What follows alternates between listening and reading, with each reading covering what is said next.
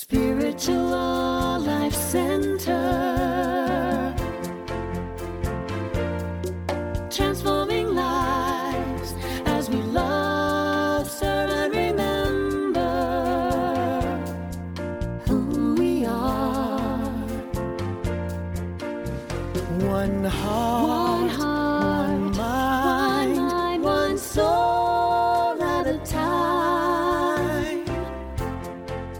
greet you in the name of all that is good, all that is sacred, and in the warm and loving energy of this community, Spiritual Life Center. If you're joining us for the first time, we especially want to welcome you because we know that you are not here by accident. You're here by divine appointment. Thank you for joining us on your unique path today, and we hope you enjoy this special message from this past Sunday's service.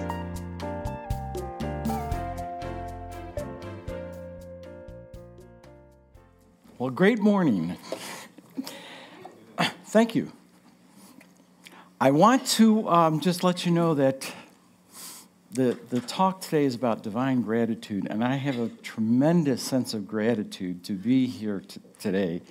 And um, I had shared that uh, when I first walked in, I got here like an hour before the first service, and like everybody that I encountered offered to help me and ask what they could do, and da, da, da. and I said, "This is the truth. I've had more loving support for the first, you know, walking in here than I had in the last three or four churches combined. Now, don't get me wrong; they all supported, you know, the guest minister, but I mean, I was just like, wow, this place is just amazing with loving energy and helpfulness and all that stuff, and. Um, I kind of shared this in the first service, but it's worth repeating. My favorite song is I Am So Blessed.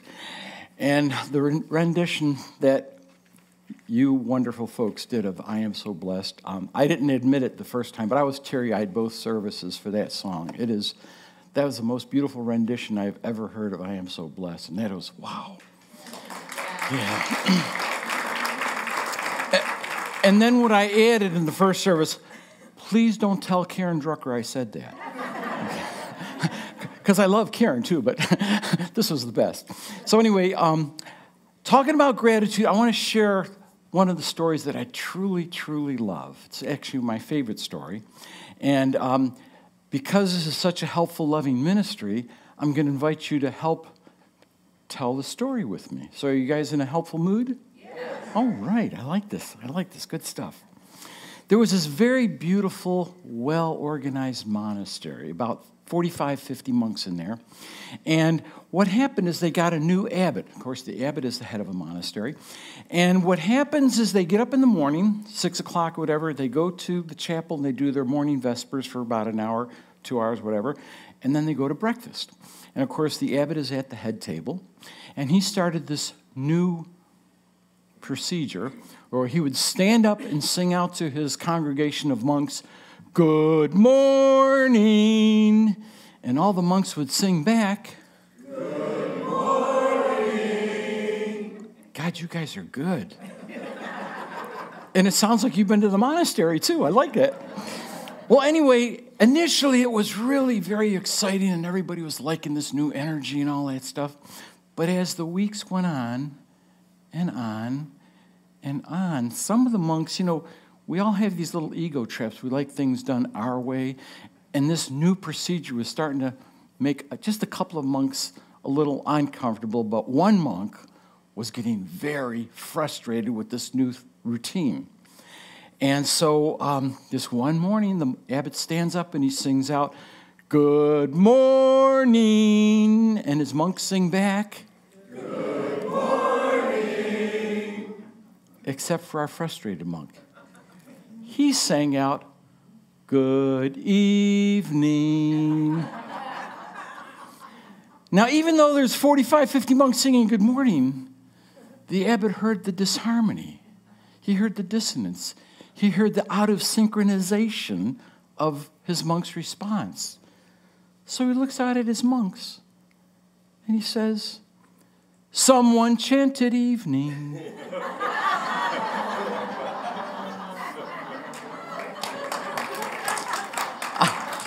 I'm going to tell you why this is my favorite story. How many people here are familiar with Eric Butterworth? Oh, yeah. Okay, Eric is one of my main gurus. And Eric, when he was a teenager, he thought he was going to become an opera singer. Now, when I was a teenager, I, in fact, I totally resisted everybody telling me I should have been a unity minister for years, and I just stuffed it. James didn't think he was going to be a minister when he was a teenager either. Most ministers don't know that's what we're going to end up doing. And what happens is, well, in my case, I could say, I surrendered to it, and I think that's what most of the ministers do. They surrender to that guidance, but it wasn't part of the game plan for me. So, anyway, my question for us is like the monastery when the abbot heard the dissonance and the disharmony, what do we do when our life has some dissonance, some disharmony, some out of synchronization? Or maybe we have some choices, we don't know which is the best way to go. And we have all kinds of things. We could have doubts about things, we could have fears about things. What do we do when all this stuff comes up in our consciousness? How do we deal with it? I'm going to give you a hint. The first four words of Scripture give us the answer. What are the first four words of Scripture? In the beginning, God. In the beginning, God. Thank you. Yes. In fact, it is very clearly stated in 1 John chapter 5 verse 4. Whatever is born of God conquers the world. I'm going to read that again. Whatever is born of God conquers the world. Let's affirm this together. Whatever is born of God conquers the world. Dear ones, born of God kind of indicates that you put God at the beginning of the situation.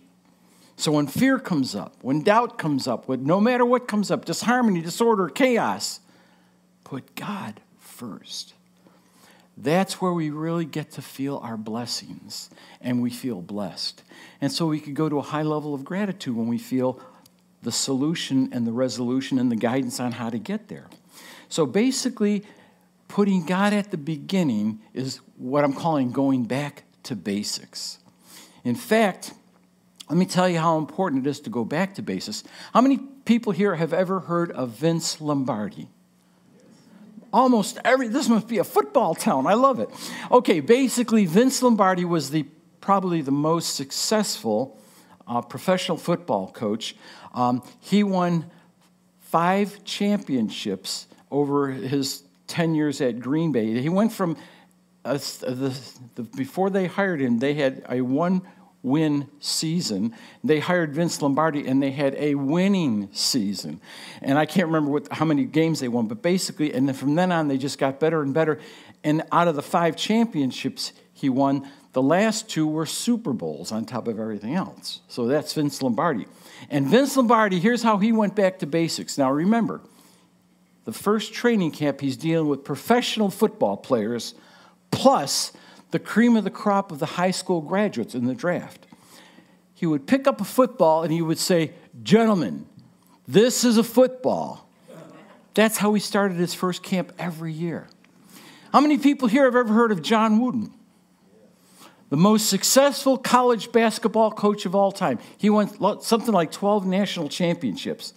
He goes back to the basics just like this. Now remember, he had players from his previous year's national championship, and he had the cream of the crop of the high school draft picks for his basketball team. And he would start out by teaching the first class how to put on your socks and your shoes, you know, making them tight and snug and all. So, total back to basics. How many people here know of Myrtle Fillmore? Okay, beautiful. She went back to basics. She was diagnosed to have six months to live. And when she basically heard that as a child of God, we do not inherit sickness, she took that one statement she heard at a New Thought revival and she spent six to eight hours a day in prayer and meditation. She had a, an empty chair in front of her with a picture of Jesus on it, and she went through all these forgiveness things to her different parts of her body temple, forgiving, asking forgiveness for her mis mis- misjudging them being sickly and weakly for her entire life. So, what happened is she basically had such a high level of health and healing that for the next almost 40 years of her life, she had no illnesses, no bedridden days or anything like this. Whereas the first 40 years, she was sickly and weakly continuously. So, anyway, that was Myrtle. Now, Charles, Papa Charlie, basically, he had, going back to basics, as our first precept, our first principle in unity, that God the good is everywhere present. And so basically, the, the, the, the way that you, when I first got into unity back in the 70s, what I, what I, the way they said it was there's only one presence and one power in the universe and in my life, God the good, omnipotent. Now, I like the way you guys have it worded. It's much better, but I don't know your way, the way you said it. Um, so let's do, let's do the original way that Papa Charlie wrote it. There is only one presence and one power in the universe and in my life, God the good omnipotent. Together, there is only one presence and one power in the universe and in my life, God the good omnipotent. Wow, that's a powerful statement back to basics. Powerful statement back to basics. There's a story that really, for me, encapsulates what this journey of Classroom Earth is all about.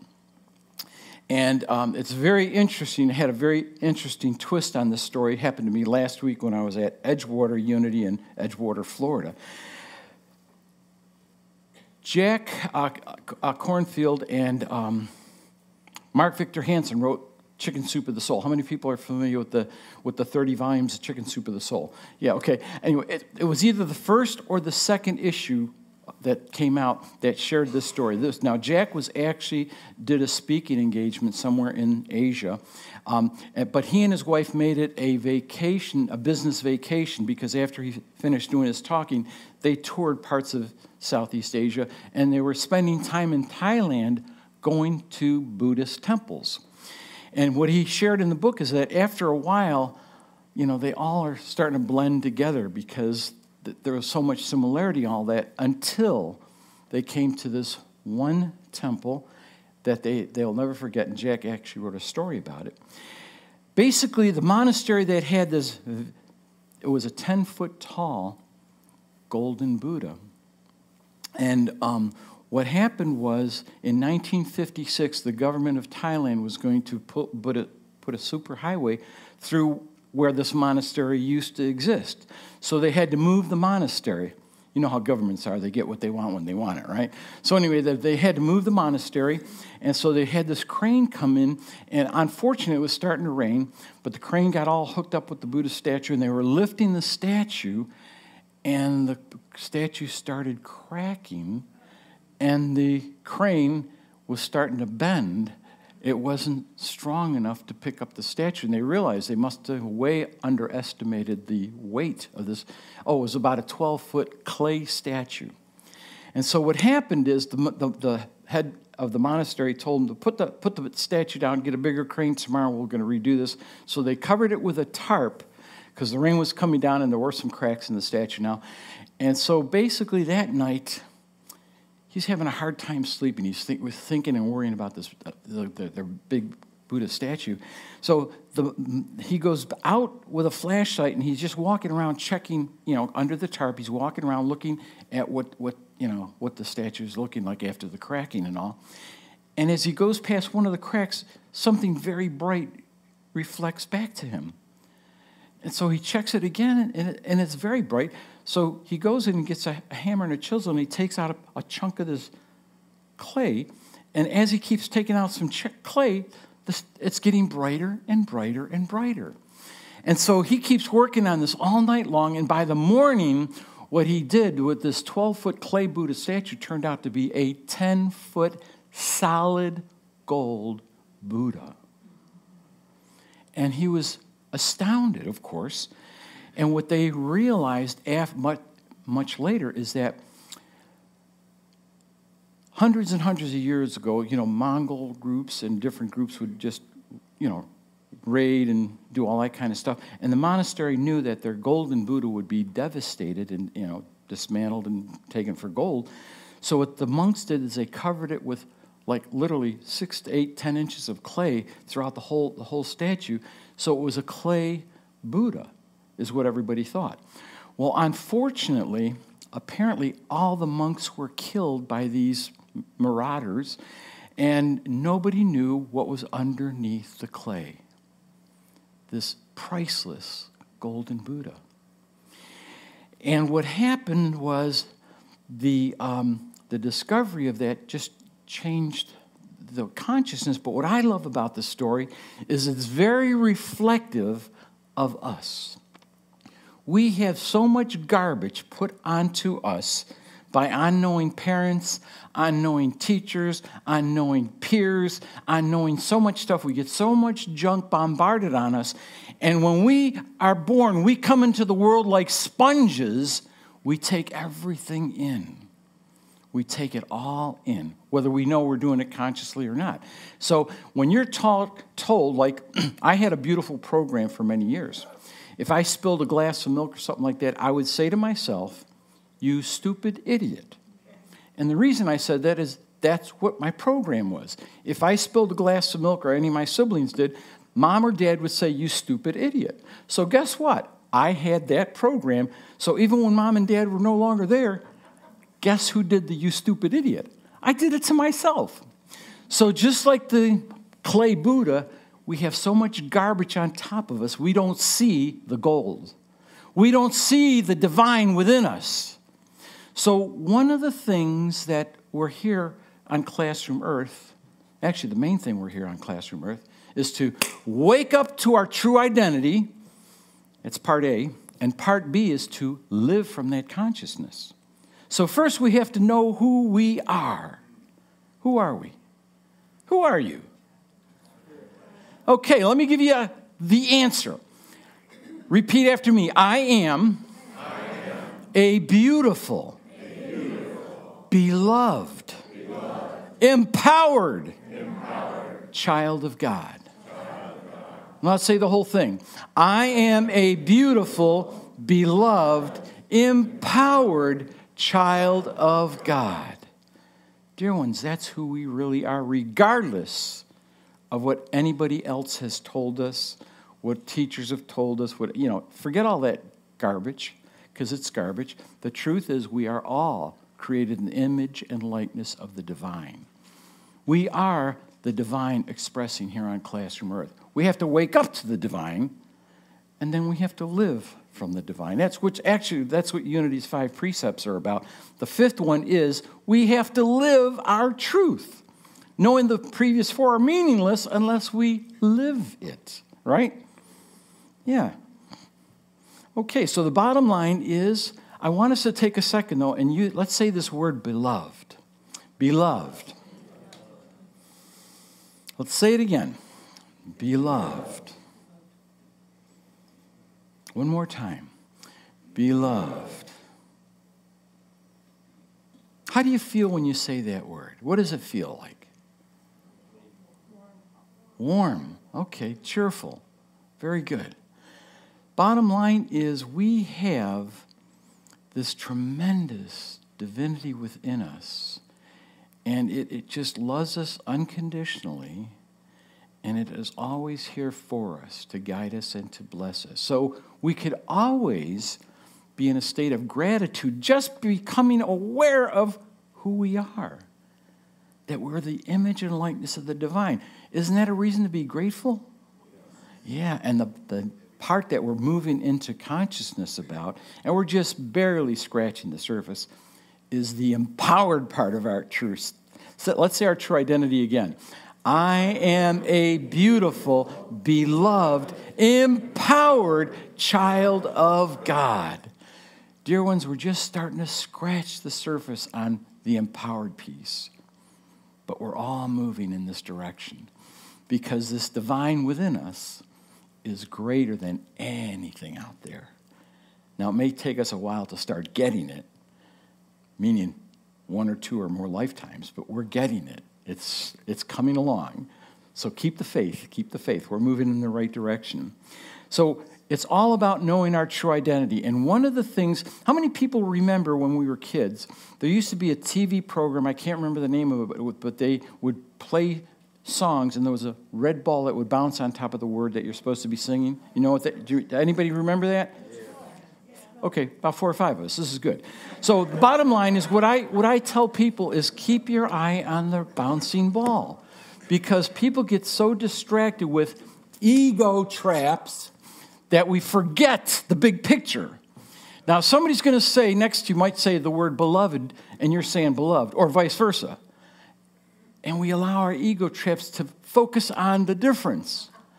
You know, one of the things my very first minister, Paul Funk, who was beautiful, beautiful soul, if you ask him what's the difference between unity and uh, science of mind, Paul never wanted to go there and would not go there. He would say, Oh, we, we, we may sing a little bit more than them, or something, something like that. He's like, why focus on the differences when there's so much similarities? It's an ego trap. That's why we do it. Our ego wants us to be uh, alone in our perspective, and if somebody else isn't in the same consciousness, we, we cause separation. In fact, what, one of the biggest things I talk about is the misusing of our fac- spiritual faculties. The most misused spiritual faculty, in my opinion, is judgment. We are never here to judge someone else. Never. We are here to judge what is best. I am here to judge what is best for Ron Palumbo, period. Has nothing to do with anybody else. And if I judge somebody else, I'm misusing my judgment faculty. And what's worse, we almost always attach condemnation to it. It's an ego trap. Eliminate it. Get rid of that garbage. It does not serve your divinity. Okay? Imagine what the world would look like and will look like someday when we don't judge other people. Imagine we just accept, oh, you know, that's Ron. Yeah, he likes Italian food. Not now, me personally, I hate Italian food, but Ron loves Italian food. What if we didn't judge other people? Can you imagine what the world is going to look like? Hold that vision. Hold that vision because that's where we are going. So let's again say our true identity. I am a beautiful, beloved, empowered child of God. Dear ones, that's the truth of who we are. I have this thing that I created a couple decades ago called OHOS. It's optional. What's that first word? Optional homework opportunity. What's that last word? Opportunity. And the reason I call it an opportunity because every challenge in our life is an opportunity. It's not a punishment from God, which I was taught growing up. It's not anything to hurt us ever. It's to help us, but we have to be aware that it's here for our growth and our good. So, optional homework opportunity. Opportunity. Here's what your optional homework opportunity is for those that want to take a step forward in their consciousness. Start affirming your true identity several times a day. Okay? It's really important. And now I know it sounds very simplistic, and you might just, you know, poof it off because it sounds so simple, but I'm going to tell you what's going to happen as we keep affirming our true identity, it's going to sink deeper and deeper and deeper. What is your true identity? I am a beautiful, beloved, empowered child of God. And what's going to happen over time? You're going to start seeing yourself treating yourself more lovingly and more respectfully. I had firsthand experience with this. I remember um, I was trying to shed some excess weight. This is several years ago. I need to start doing that again, by the way. But several years ago, I basically was trying to shed some excess weight, and I had these rules that I set up to help me do that. One of the things was I wasn't going to eat anything after 10 o'clock at night. Second thing was I wasn't going to do desserts hardly ever, and um, no more than like first and maybe half of a second, whereas I used to do three or four plates of the main entry. So I had to, I changed all that. So anyway, this one night, true story, it's about 11.30, 12.30 at night, and we had some pie in the refrigerator.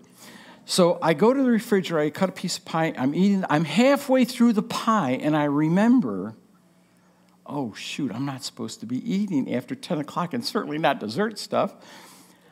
This is a true story.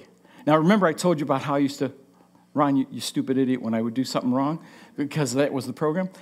I blessed myself. I, I totally let it go. I finished eating the pie and I enjoyed it. That was so out of character for who I used to be. And I thought, wow, that's, um, that's not even me who's doing something like that. But what happens is not only are you going to be more loving toward yourself, I'm going to promise you that you keep working on this I am a beautiful, beloved, empowered child of God. And someday, all of a sudden, you're going to know who everybody else is. You're going to know it. And you're going to come from a different consciousness when you interact with them. You're going to be more loving, more forgiving, just more harmonious with the energy of everybody else. So it's that's the journey we're going on, dear ones. That's where we're going. Gandhi said, "Be the change you want to see in the world." Does this sound like let peace begins with me when we treat everybody else more respectfully and lovingly? We sing it. Why don't we just do it? Go for it. I want you to know that um, saying this true identity thing, again, as simplistic as it sounds, it makes a difference. The first ministry I had after ordination, um, I had a dear friend. Uh, her and her husband used to come to all, all the classes that I, I used to teach, midweek classes, and, um, and on Sundays. Now, she was a retired school teacher, and um, her and her husband basically, uh, well, actually, after I was there for about four or five months, Marie came up to me, and t- now she's the retired school teacher. She said, Ron, I want to tell you, when you first had us repeating, I'm a, well, back then I was only saying, I'm a beautiful, beloved child of God. I didn't have the empowered part down yet. So she said, when you had us repeating this every Sunday, and sometimes on Wednesday night too, I wanted to slap the heck out of you. And, um, and she said, but you know, after about four or five weeks, I started thinking, maybe it's true for me. And then another four or five weeks, I started really getting it. I really am this beautiful, beloved child of God. And so, folks, it's a process of sinking deeper and deeper, and then at some point, it's going to change our behavior for, towards ourselves and then eventually toward everyone. So, don't take the homework, the optional homework opportunity lightly. Say your true identity. Do at least a set of 10 a day, minimum.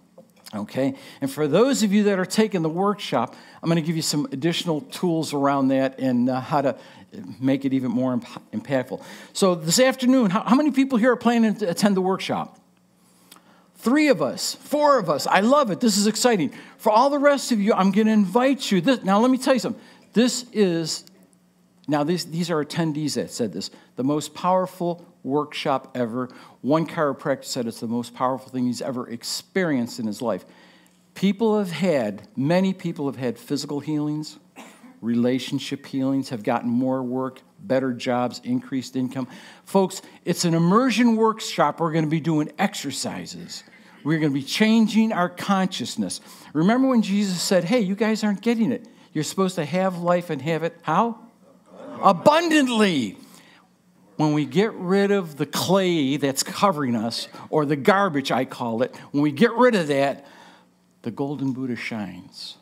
And that's what happens to the people that take the workshop. We do the exercises to get rid of the garbage, take out all negative energy between you and any other person alive or dead. So basically, if you could attend the workshop, please do it. It will be the best gift you can give yourself. If you can't attend the workshop, you have other plans, I'm going to invite you to postpone the plans. Come to the workshop anyway, it's, it's going to be worth it. If you really can't attend it, previous attendees kept asking me, Where can I buy your book? Where can I buy your book? I didn't want to write the book, but I did write the book because they would not stop asking me, Where can I buy it? The entire workshop is in book form. And now we just, after the first service, we got it set up that if you want, you could purchase the workshop. Uh, um, you have, go to the hub and they'll tell you how to do that. So we are going to record the workshop today. So if, you're going to have several opportunities to get the information. Again, it's very empowering. And what you can do to, if, you, if you're unable to do any of the above, at least do your optional homework opportunities. You will be blessed. Thank you. Thank you.